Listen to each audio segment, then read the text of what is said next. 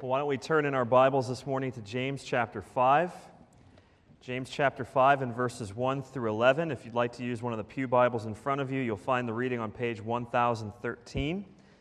And as you turn there, just a, a brief glimpse, Lord willing, into the future.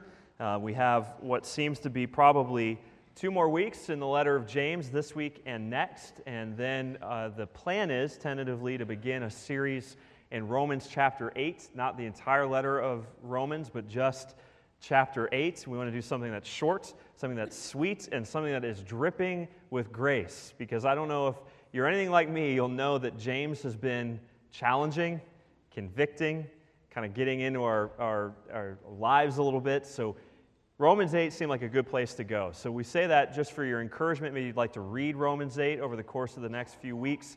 Some of you may even want to memorize Romans 8, which would be a wonderful use of your time. It's 30 something verses. I think you could handle it. Um, so that's the plan moving forward into the fall. So, James for a couple more weeks, and then Romans chapter 8. Uh, but this morning we find ourselves again in James 5 1 to 11. And as we turn there, we read these words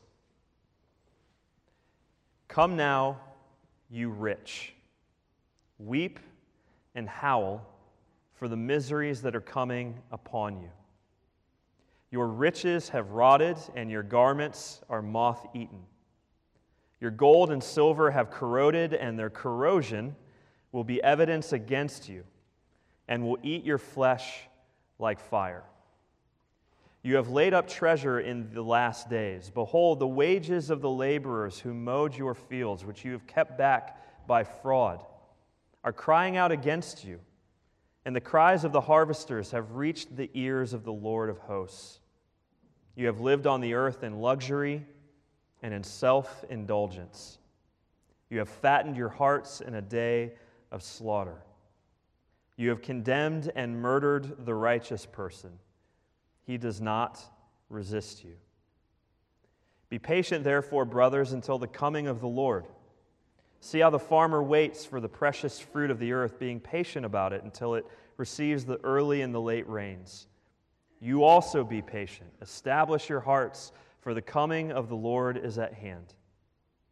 Do not grumble against one another, brothers, so that you may not be judged. Behold, the judge is standing at the door. As an example of suffering and patience, brothers, take the prophets who spoke in the name of the Lord. Behold, we consider those blessed who remained steadfast. You have heard of the steadfastness of Job, and you have seen the purpose of the Lord, how the Lord is compassionate and merciful. This is God's word. Let's pray together.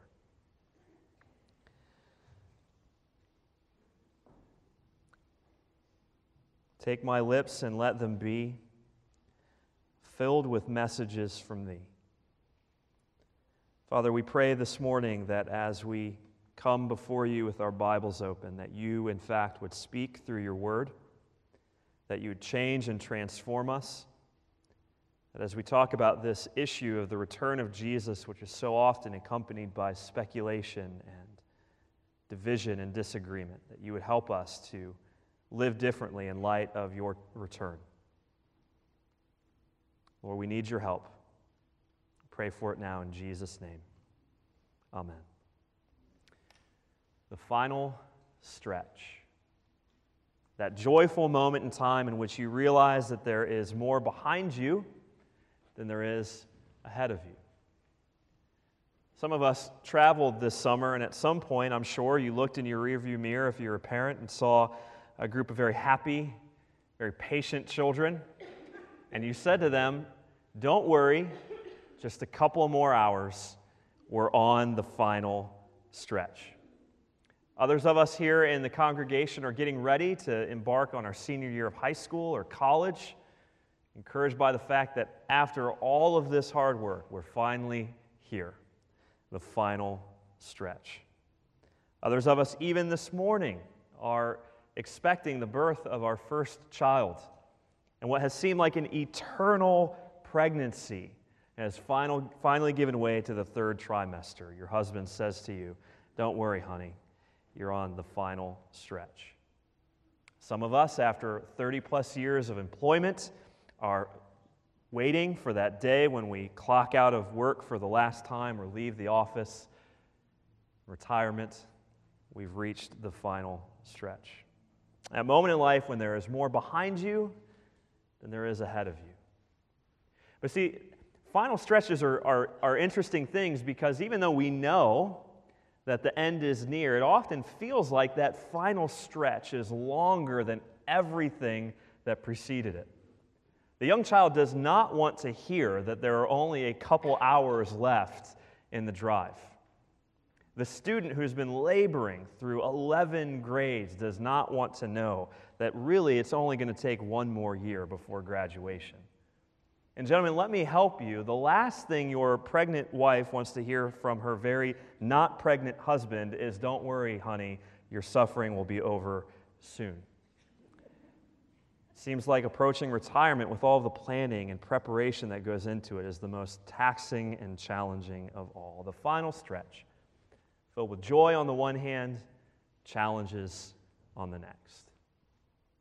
Well, here in James, we're told in a way that maybe some of us haven't really ever really wrestled with.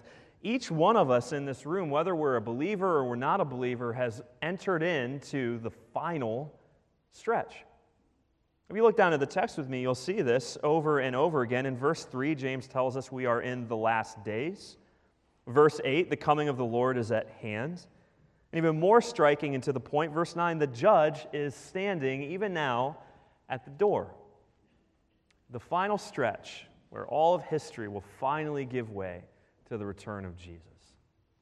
And just like any other final stretch, the anticipation for the return of Jesus, it, it fills us with all kinds of joy when we're thinking biblically and properly, but gives us a set of challenges that other things really don't. If you're here this morning, you're not a believer in Jesus, you may be thinking to yourself, what is all this obsession from Christians about the return of Christ?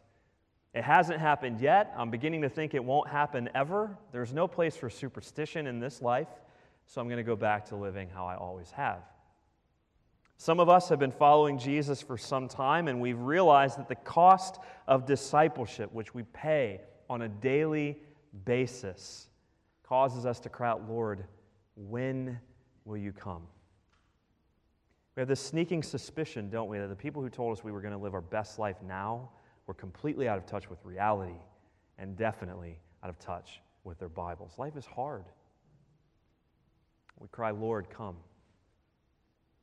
We're talking this morning about the return of Jesus, a topic that, as we prayed, is so often filled with speculation, division, theological argumentation.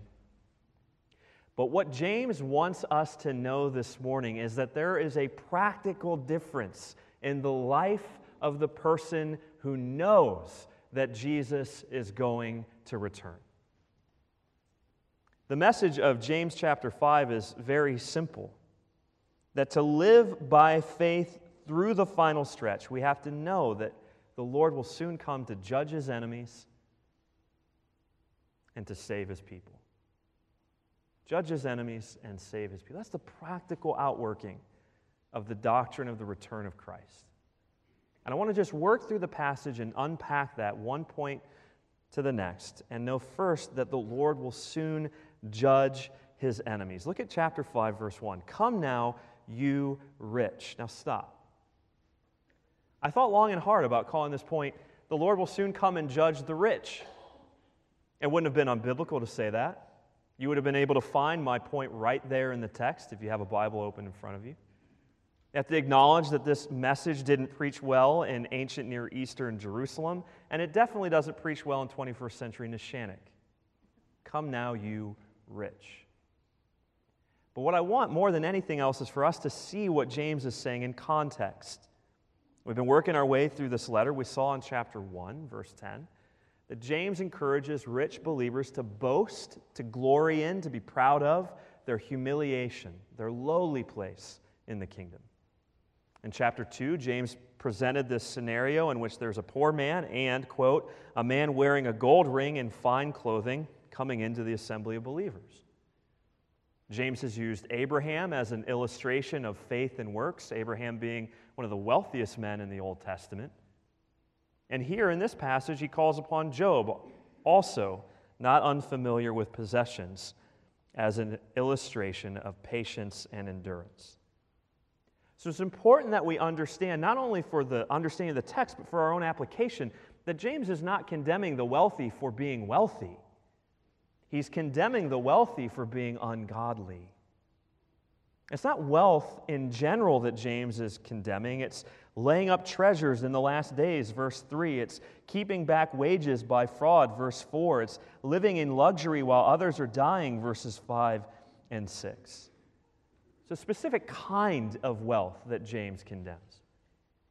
Now, speaking generally, painting with broad brushstrokes, the people that James is writing to are believing people who come from a poor agrarian background. They're almost, you might think, migrant workers. And in their context, the, the source of their opposition and persecution and challenge in life comes from wealthy landowners and they work for. And what these poor, humble believers need to know almost more than anything else is that the Lord is not unaware of their suffering. Everything that James says here runs along the lines of Romans chapter 12, 19. Vengeance is mine, says the Lord. I will repay. Do you ever cry out for justice? You watch the news, you see how broken and damaged and tattered the world is, and you think to yourself, whether you're a believer or not, you think, if God is good, how can any of this happen? You need to know that the Lord will soon judge his enemies. James takes us right into the courtroom of God. And as we approach the courtroom, we, we see the prosecution come, as it were, into the room, and the prosecutor says, Exhibit A, your stinking, corroding, putrid, pathetic possessions. Says, look at this. Look at these garments bought at top dollar only to find themselves passing through the digestive system of an insect. Look at this gold and silver that once shimmered in the light, now completely dulled, corroded, rusted, useless, worthless. Look at all of these things that you have stored up. What do these things cry out guilty for? Verse 3 You have laid up treasure in the last days, like an athlete who holds the ball rather than taking the game winning shot as time expires. Useless, worthless stewardship of possessions. Now, if that's not enough, if that's not vivid enough, then the prosecution comes with Exhibit B, verse 4. Behold, the wages of the laborers who mowed your fields, which you kept back by fraud, are crying out against you. Look at your savings account. Aren't those the wages that you owed those who worked for you? Let's bring this audio recording in of the prayers of God's people as they're crying out for justice against oppression. The verdict is rendered guilty. Now, there is something very unique happening here in this passage. It's akin to what you would read in the prophet Obadiah, which I'm sure all of you did earlier this week. Um, but in the prophet Obadiah, what you have is a prophecy against Edom, announcing the destruction of Edom, but it's written to, delivered to, signed, sealed, and addressed to the people of God.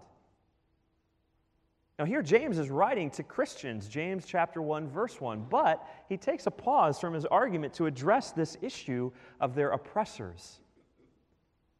And the whole purpose of all of it is to say God, in his kindness to his people, I'm not unaware of your suffering. Now, what we have to do here in 21st century Western PA is we have to climb what we call the ladder of abstraction a bit. Because none of us, I would imagine, are being withheld wages because of our faith in Jesus. But that is not to say that we should not or are not being persecuted or opposed for our faith. I have observed in Christian circles that there's this surprise now in the 21st century that the world behaves like the world. as if somehow or another, in the course of human history, at this stage in the game, the world has decided to just erupt against Christianity and the church is being pressed and battered and beaten in a way that it never has. Because the world never changed, the world has always been the world. It was as true in first century Jerusalem as it is today. The church is a small thing in the eyes of those in power. It's a weak thing, it's worthy of ridicule and, and shame. James says, listen, don't think for a second that because that's the case, that that's the reality now, that God is unaware of what's happening. He will judge his enemies. I'm willing to bet that there are people here in this room this morning who have a sneaking suspicion that the fact that you're constantly passed over for that promotion or maybe that uh, raise in your pay isn't, doesn't have anything to do with your performance. It might just have something to do with your Christian convictions being known in your place of work. Others of us uh, here this morning know the painful reality of having family members who ridicule, who shame you for your commitment to Jesus. You weep over those people. We know what it is to have family and friends who have no understanding why you would ever die to self to live to Jesus day after day after day. Pay a high price in society to identify with Jesus. That's the facts. But don't you know, isn't it comforting to know this? That the Lord will soon come and judge his enemies. That's the purpose of his coming to right all the wrongs to bring justice where our hearts have cried out for it year by year by year. Now, this sounds harsh, painful, may even sound judgmental to some, but it's not as if, in the behavior and the response of Christians as Christians, that those who oppose and persecute and malign and ridicule the people of God are without witness. You see what James says, verse 6? You have condemned and murdered the righteous person. He does not resist you. Our first instinct, when we're persecuted, oppressed, ridiculed, maligned, whatever it is, our first instinct is defend. Well, I'll tell you. Well, I'll do this. Well, I did that. Look what the text says. The righteous person does not resist the persecution. Why? What does it mean to be a Christian? What does it really mean this morning to follow Jesus? That's an important question. It means, among other things, to follow the one, Isaiah 53 7, CSB, who was oppressed and afflicted, yet he did not open his mouth. You mean the God of the universe? In the face of persecution, he didn't even speak? No. Like a lamb led to the slaughter, and like a sheep silent before her shears, he did not open his mouth persecuted, maligned, ridiculed, crucified. It's an encouragement to know that Jesus took the punishment that you and I deserve so we might follow him, transferred out of the kingdom of darkness into the kingdom of the Son of God, and might be treated even as Jesus was treated. See, to really understand and believe that Jesus is returning, more than just simply something that we say, as Christian people in polite society, to be a Christian person who believes that Jesus is going to return, we live in the constant reality that he is going to set all wrongs right. And we rely on that. We do not resist, we do the next thing. See, here there's a, there's a flip side to this, and it's much happier, I promise you. Not only when Jesus returns will the Lord judge his enemies, but secondly, he will save his people. Don't you ever cry out, God, I, it's too much for me to bear? Can I get a little relief? Loved ones, James here says that God is not unaware of our struggle and our suffering, and he tells us that when Jesus returns, he will save his people. And we have got to know that. Really know that. And I will know that I know that by the way that I live. There will be no abstract theology for James. You see what he says? Verse 7 Be patient, therefore, brothers. In light of everything I've said about the judgment of God's enemies, the way that He's going to right every wrong, set history right, be patient. Three things James tells us. If we really know that G- uh, Jesus is going to come and save His people, be patient, stop grumbling, read the Bible. Be patient, stop grumbling, read the Bible. Be patient. Verse 7.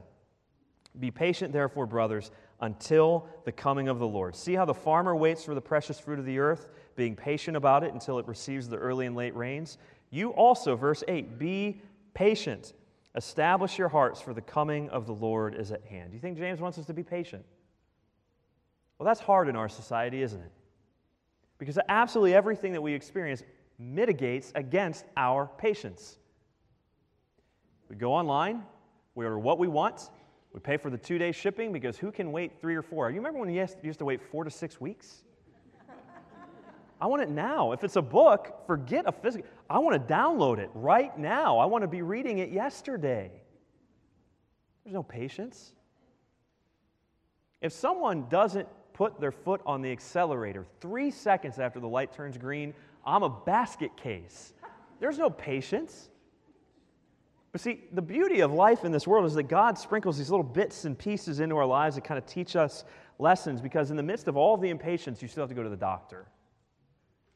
And you know exactly what it's like when you go to the doctor. You go into the doctor, you check in, you sit down, you look at a rack of magazines that you can't figure out for the life of you who reads these things. Kayaking Quarterly. Who would subscribe to Kayaking? Who is this doctor that thinks that I would want to read that? So you sit down and you start flipping the pages of Kayaking Quarterly, and you wait for the person to open the door, the door fling open, the person with the, the clipboard, and you know as soon as you see them that they're going to call your name. So you start to pull yourself up out of the seat until they don't. So you sit back down, you flip through Kayaking Quarterly. The next time the person opens the door with the clipboard, you go, oh, here we go. No, you don't. Sit back down. And you do that for a completely inordinate time. You wonder who's paying these doctors that, anyways, you wait. But the kind of waiting you're doing is not the kind of waiting that we normally associate with waiting and being patient because you're eagerly expecting. You've forgotten entirely that the thing you're excited about is seeing the doctor, but you're, you're waiting eagerly. You're, the next time someone opens that door, it's me. The next time someone opens that door, it's me. That's what James means when he says, be patient. Today's the day. Jesus is going to return today. I think Jesus is going to return this hour. Here we go. Be patient. Eagerly, expectantly wait, believe, trust the promise. God keeps his word. If he said he's coming back, he's coming back. It's not a matter of if, it's a matter of when. Just look at the, the farmers. They, they're completely and utterly dependent on God to provide the rain, but they wait, they pray, they're always, they're constantly looking. What's going to happen? Today's the day, today's the day. That's what it means to be patient. Otherwise, I will know that I believe that Jesus is going to return when I'm watching for it. Okay, Lord, today's the day. Come, Lord Jesus. Here we go. Next person through that door, it's me. Be patient. Secondly, stop grumbling. You see that verse 9? It's important that we see that verse 9. Do not grumble against one another. Have you ever heard that phrase, hurting people hurt people? I'm sure you have. There's a temptation, isn't there, that in the face of opposition, in the face of persecution, we turn inward on one another. James said, What are you doing that for? You got enough trouble trying to tell a world that's hostile in mind alienated from God, that there is one Savior. His name is Jesus. He commands everyone everywhere to repent. You had enough challenge doing that. And you guys are bickering about the wallpaper in the bathroom. What is wrong with you? Stop grumbling. Quit whining. Stop complaining. And you see why? It's not a bare command. Look at the text. There's a rationale given. He says, Stop grumbling so you don't get judged. Don't you know the judge is standing at the door? You ever had that experience growing up? You're doing something you shouldn't be doing. I'm sure you never did that. You're doing something you shouldn't be doing. You think you're getting away with it. And then there's that sobering reality, that moment where you turn over your shoulders and you realize that your mom or your dad or your teacher, whoever it is, is standing right behind you. And they just say, I saw it all. The point James is making is do you really want to be having the conversation that you're having in the foyer when Jesus walks through the door? Is that what you want to be found doing? Really? When Jesus comes back, you want him to walk in on you, grumbling, complaining, whining about another brother or sister in Christ. That's how you want to spend your time. Is the judge is right at the door. I know when I'm long winded because there's a group of people that start to gather right behind that curtain. You can't see them, but I can see them and I start to sweat. right? The judge is ready, he's ready to walk through. You really want to talk like that? Stop grumbling. Thirdly, read the Bible. Why do we say read the Bible? Look at verse 10. I will know that I really believe that Jesus is returning when I read the Bible. Verse 10 As an example of suffering and patience, brothers, take the prophets who spoke in the name of the Lord. Why are we so animated about the Bible? Because we believe that there's no healthy Christian life outside of the Bible. When I read the Bible and I face persecution, opposition, maligning, whatever it might be, when I read the Bible, you know what I realize? It's not a weird thing. It's not strange. I'm not caught off guard. It's not like, oh my goodness, how could the Lord let this happen? This has always been the case. He says, look at the prophets. Let's consider Jeremiah for a second. Jeremiah, I'm going to call you into ministry, chapter 1. Here's the deal no one's going to listen to a thing you say. You preach your brains out, nobody cares but go. How's that for a call to ministry? Consider the prophets who spoke in the name of the Lord. We consider them blessed, James says, who remain steadfast. Consider Job. Do you know Job? You ever heard the story of Job? I'm sure you have, most of us. Job is this wealthy man. He's doing his thing. Satan comes to use New Testament language before the throne of God and says, I'd like to sift him like wheat. Take away his possessions, take away his family, take away his health. Let's see if he remains steadfast then. By the end of chapter 2, Job's a wreck. He's got nothing. His friends come with friends like these who need enemies. They're giving him theological discussions when he's just going, I don't know what I did wrong. But at the end of it all, Job is exalted to a place higher than when he began. So, part of the problem with the story of Job is we like the beginning of the story, but the best bit is right there at the end. You ever read Job chapter 42, where God restores him and blesses him? 42, verses 12, 13, and 15. The Lord blessed the last part of Job's life more than the first.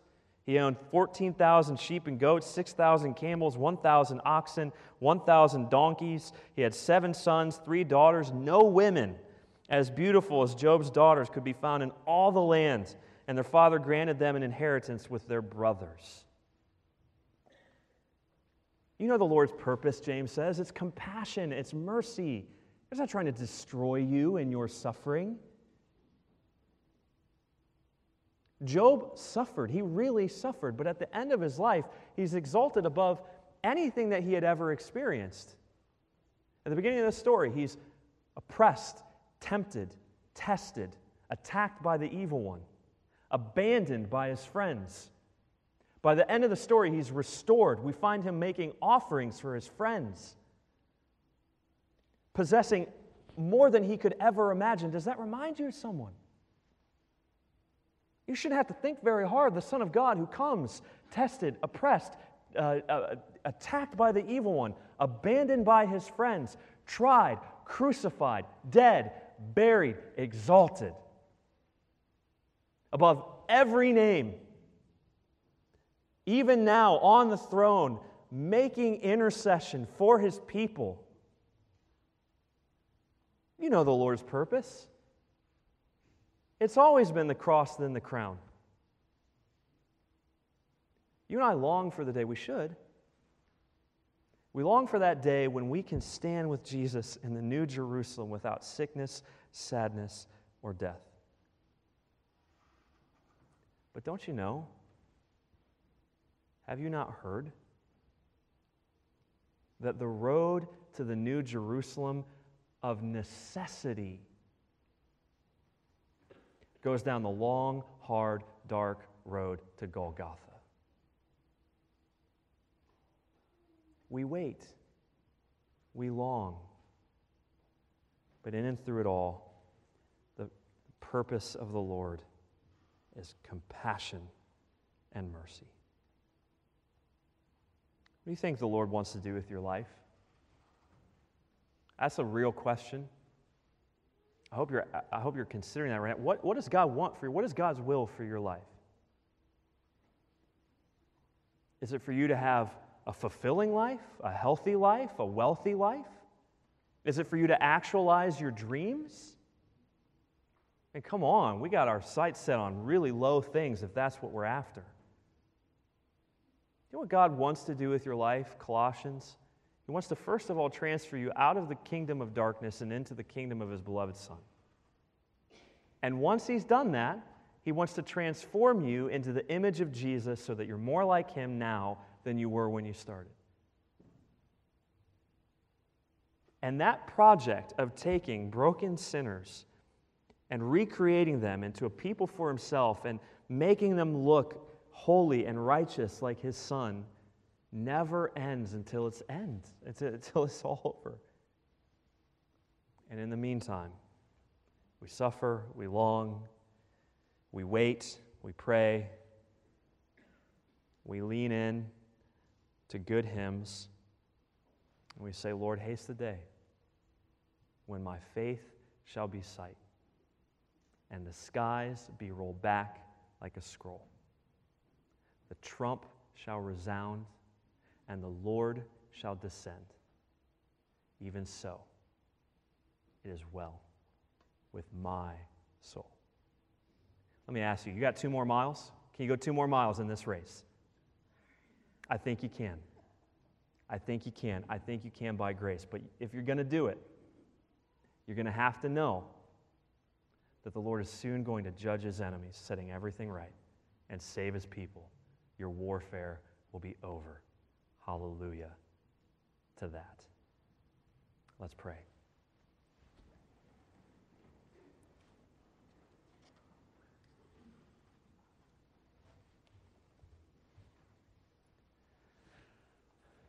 Heavenly Father, we thank you for the reminder that Jesus is in fact returning.